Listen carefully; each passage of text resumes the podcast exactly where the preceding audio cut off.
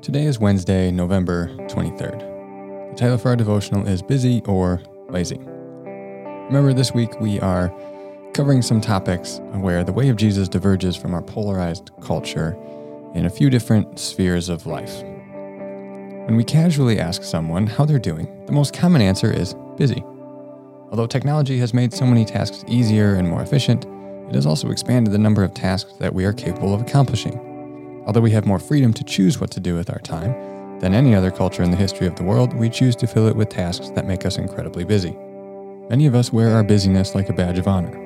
If we aren't busy, we are afraid that we will be perceived as lazy. The way of Jesus is the way of what I would call purposeful action and rest.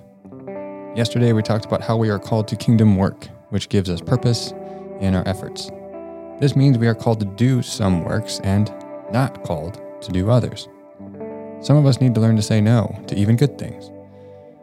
Just because we can do them doesn't mean we should do them. Others of us need to say yes to more things. Perhaps you have no idea what you're called to do and don't know where to start.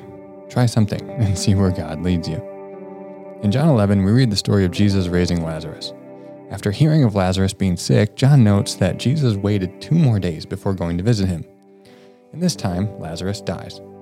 This seems to be a purposeful move on Jesus' part. When Jesus hears about his friend's illness, he says this illness does not lead to death. It is for the glory of God, so that the Son of God may be glorified through it.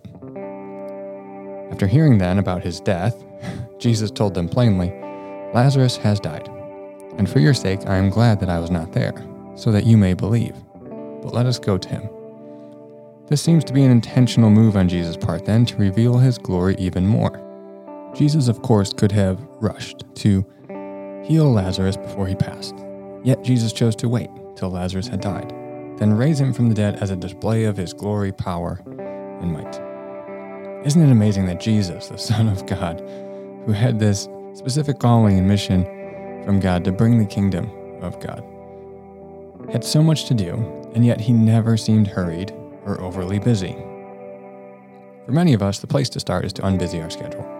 Block off time to rest, practice Sabbath, schedule time to pray, schedule vacations when needed, and even to explore and be curious about yourself, about how you use the term busy. Do you use it just as a badge of honor for fear of being perceived as lazy?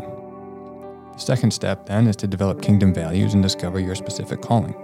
The kingdom values will likely narrow options for you and help you be purposeful in what you choose to do with your time. The specific calling will give meaning and purpose to your actions, so you know what to say yes to and what to say no to. This, of course, you must discern on your own, with the guidance of the Holy Spirit.